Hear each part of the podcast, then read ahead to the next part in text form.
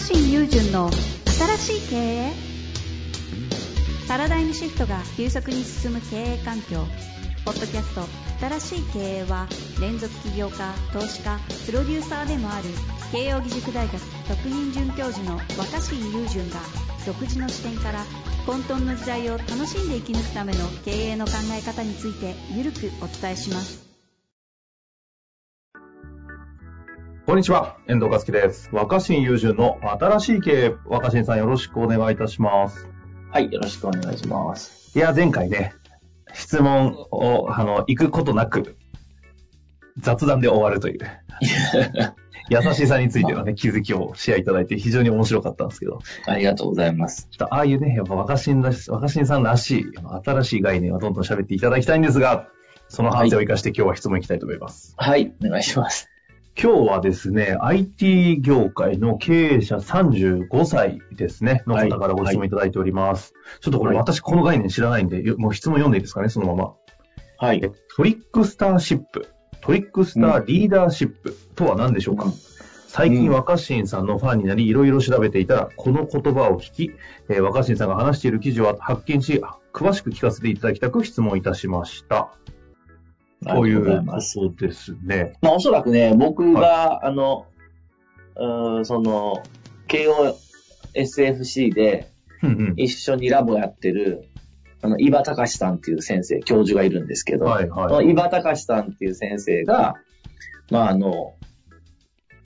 アメリカでの研研究生活、研究休暇を経て帰ってきたときに。これから、これからはトリックスターシップの時代だ。っておっしゃってて、うんうん。で、そのトリトリ SFC で言うと、トリックスター、まさにトリックスターシップ実践してるし最たる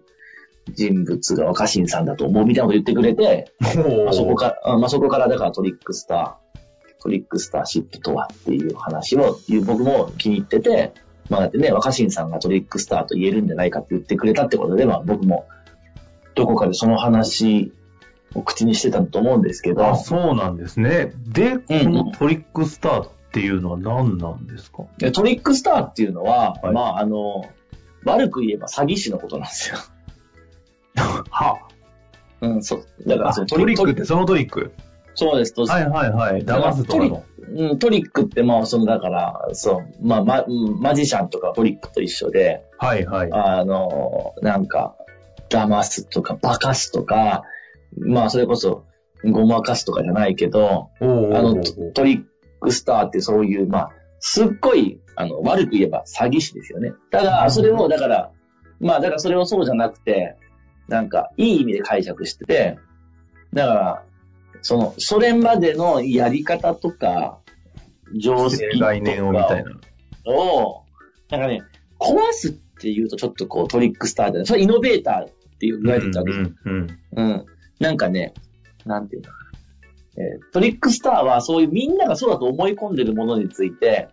もしかしたらこういう見え方もあるんじゃないみたいな、別の、別の見せ、見え方だったりとか、あるいは、なんか笑って許してもらえるような余地、余白みたいなのを、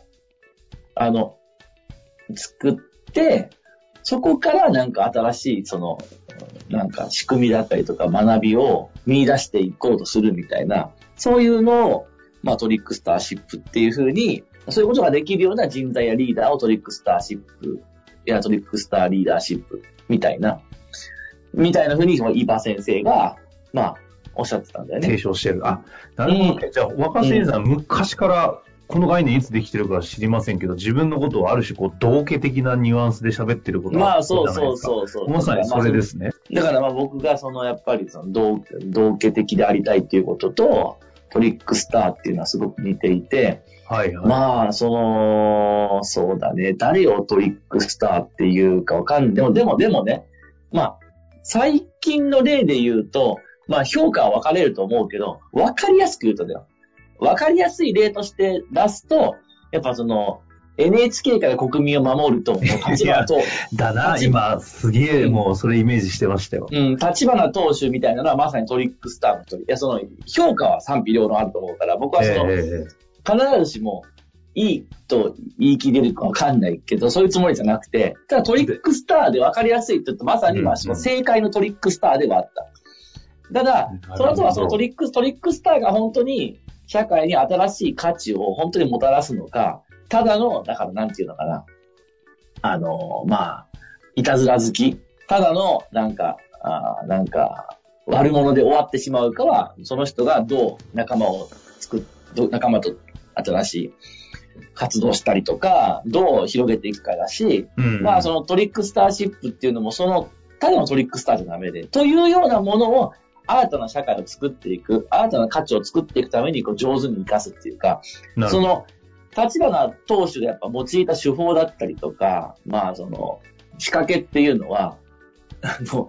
人物どうかとは別に、うん注目に値するものはいっぱいあったと思うんですよね。はいはいはい。そう、そうでしょ。注みんな注目には値すると思ったわけだ。まあでもに認知で言ったら凄まじいですよね。知らない人いないんじゃないですか。うんまあまあ、その、そ、そ、あそあれをその、ベストな例として言うと。っていうかそれ テレビでも本人にちゃんと言ってますよね。しあの、支持してるとは言わないですけど、っていう、こう、前置きをしながらまあまあ、ごまあ、ご本本人を。もね、はい。うん、お伝え、お話そんなね、共演した時にそんなお話したことありまして。だからまあまさにその、そういう、だから世の中にその、まあ、へ変革っていうか、なんか揺らぎを生み出すときにトリックスターの存在が必要だよね。ただ、そのトリックスターっていうのは、必ずしも最初からポジティブに受け入れてもらえるとは限らなくて、うん、うんなんだこいつはみたいな変なこと言ってるぞとか、インチキだなとか、言われがち。うん。それをどう、その、ただのアウトローになってしまわないか、ただの犯罪者にならずに、なんかこう、まあ、社変な、社会に歓迎される詐欺師みたいな。はいはいはいはい。うん、でも僕はまあそれはね、だからまあその、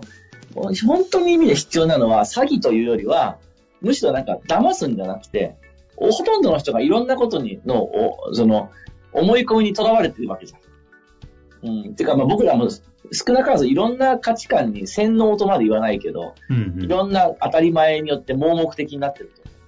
まあそこから目を覚まさせてくれる人ってことだよね。うん。なんかね全然そんなことないですよ、本当は、みたいな。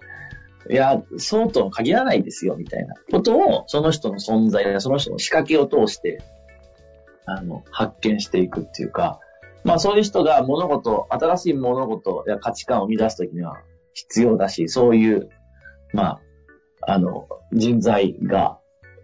活躍する必要性があるんじゃないだろうか、みたいこれ質問なんですけど、トリックスターリーダーシップ的な形で生きていくために、まあ、まさに若新さんがそうなのかもしれないですけど、うんそういう、まあ、人材を育てるっていうのも含めて、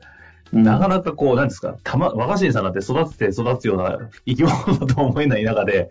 そういった人材が必要であることもわかるし、そういった人を許容するための組織づくりどうするのかとか、そういう人材を育てていくとか、作っていくためにはどうするんだみたいなところうん。のってどう考えてるんですか、いやー、それはすごく大事だなと思ってて、すっごくポジティブな意味で、すっごくポジティブな意味でっていうか、じゃあポジティブな視点でフォトトリックスターを紹介すると、僕は例えば、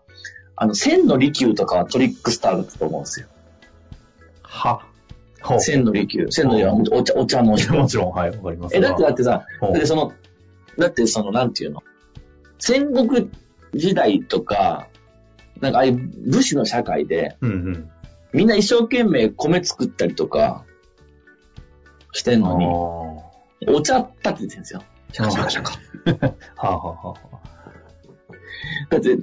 お茶立てるって何みたいな感じじゃん。あ、ああ、確かに。え、でもあれがやっぱ無駄の、極みですよね、当時。そうそうそうそう。いいそう、まさに、遠藤君言う通り、無駄のき、む無駄、無駄なんで。でもその無駄を通して、みんな、その、行き詰まった考え方とか、あ価値観を紐解いたりとか、で、何が言いたいかっていうと、それは、多分ね、その、マジシャンもそうなんだけど、あ。ほうほう。マジシャンとか歌舞伎者って言われた人もそうなんだけど、殿様が、そういう人たちの、多分その、谷町っていうかうん、パトロンになってあげないとダメなんだろうね。だって、千の利休って、信長とか秀吉みたいなパトロンがいなかったら、絶対生活できないじゃん。そうですね。はい、はいで。しょ？お茶立てるみたいな。やばい人ですよね、当時。確かに今でこそ僕らはね、すごい人として知ってますけど。そうそうそうやべえ人ですよね。うん、だからやっぱり僕はそのトリックスターが活かされるためには、このその人を上手にこう、生かすパトロン的な人が、つまり有力者っていうか、時の権力者みたいな必要だと思ってて、うん。まあ僕もそこまでの権力者みたいな人に買われてるかっていうとわかんないけど、でもやっぱその大学の先大先輩というか偉い先生方に、こうちょっとこう、確かに。目をね、まあ上げていただいたり。うん、まあまあやってもいいよって言ってもらえたりとか、まあそういう、常にやっぱり自分より二回り以上上の人たちとかに、なんか、いいよいいよってやってみたらって言ってもらえて、今みたいな立場とか仕事があるので、やっぱその、そういう人たち、そういうソロエクスター的な、なんかこう、そのことだけ見てると、すぐには価値がなさそうに見えるんだけど、うんその、その存在によって、みんなが盲目的になってることに気づいたり、うん、考え方を改めることができたりとか、立ち止ま、まさに立ち止まって、はっと、あれ？これって常識ではなかったのかもしれない。みたいに思う、思ってもらえるような仕掛けになるような存在を、どう組織が許容できるか。あの、いわゆる僕が好きな宮廷道化師、あの、王様の住む宮廷に飼われていたと言われるその道化、まあ、トランプのジョーカーだよね。もう、王様がその存在を許容したっていうか、うんうんうん。うん。その、その人だけ見たら、何、何、何やってんのって感じなんだけど、全体の仕組みの中で必要性がある。確かに一部上場企業の社長室に若新さんがね、提供したジョーカーのでっかいポスターみたいなのが置いてあったのは 見たことありますね。あの、もう僕のね、まあお友達っていうか先輩が上場した時にね。いや、なんかそう、そう、だからまあそういう、それそれ何かっていうと、そそれをやることによって、うん。あの、常に、あの、絶対に陥らない。絶対って存在しないわけだから、絶対これがうまくいくとか、絶対これが正しいってないわけです。その、絶対を紐解いて、物事は絶対相対でき、あまあ、物事は相対でしかないと。絶対こうだってものはないんだよっていうことを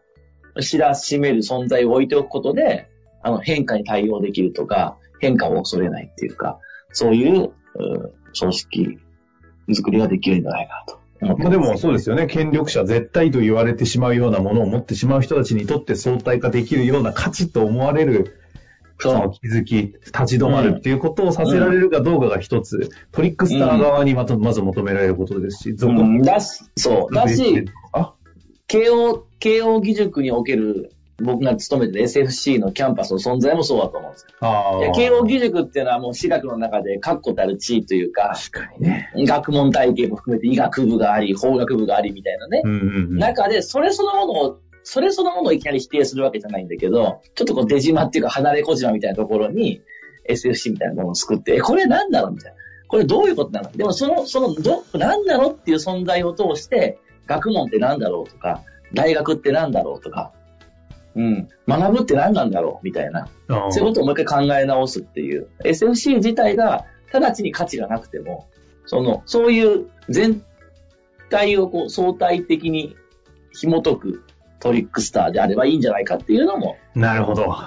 うん、いや組織を超えて非常に社会において重要な要素だなと思いましたし、あある種若新さんは SFC の中のトリックスターだなって感じもしますけど。まあ、というわけでね、はい今日のあたりはややっていきましたが、非常に大事な概念だと思いますので、ぜひね、そういった生き方できる方はチャレンジしていただきたいなという感じがしますね。というわけで、はい若新さん、ありがとうございました。ありがとうございます。本日の番組はいかがでしたか？番組では若新雄純への質問を受け付けております。ウェブ検索で「若新雄純」と入力し検索結果に出てくるオフィシャルサイト「若新ワールド」にアクセス。その中のポッドキャストのバナーから質問ホームにご入力ください。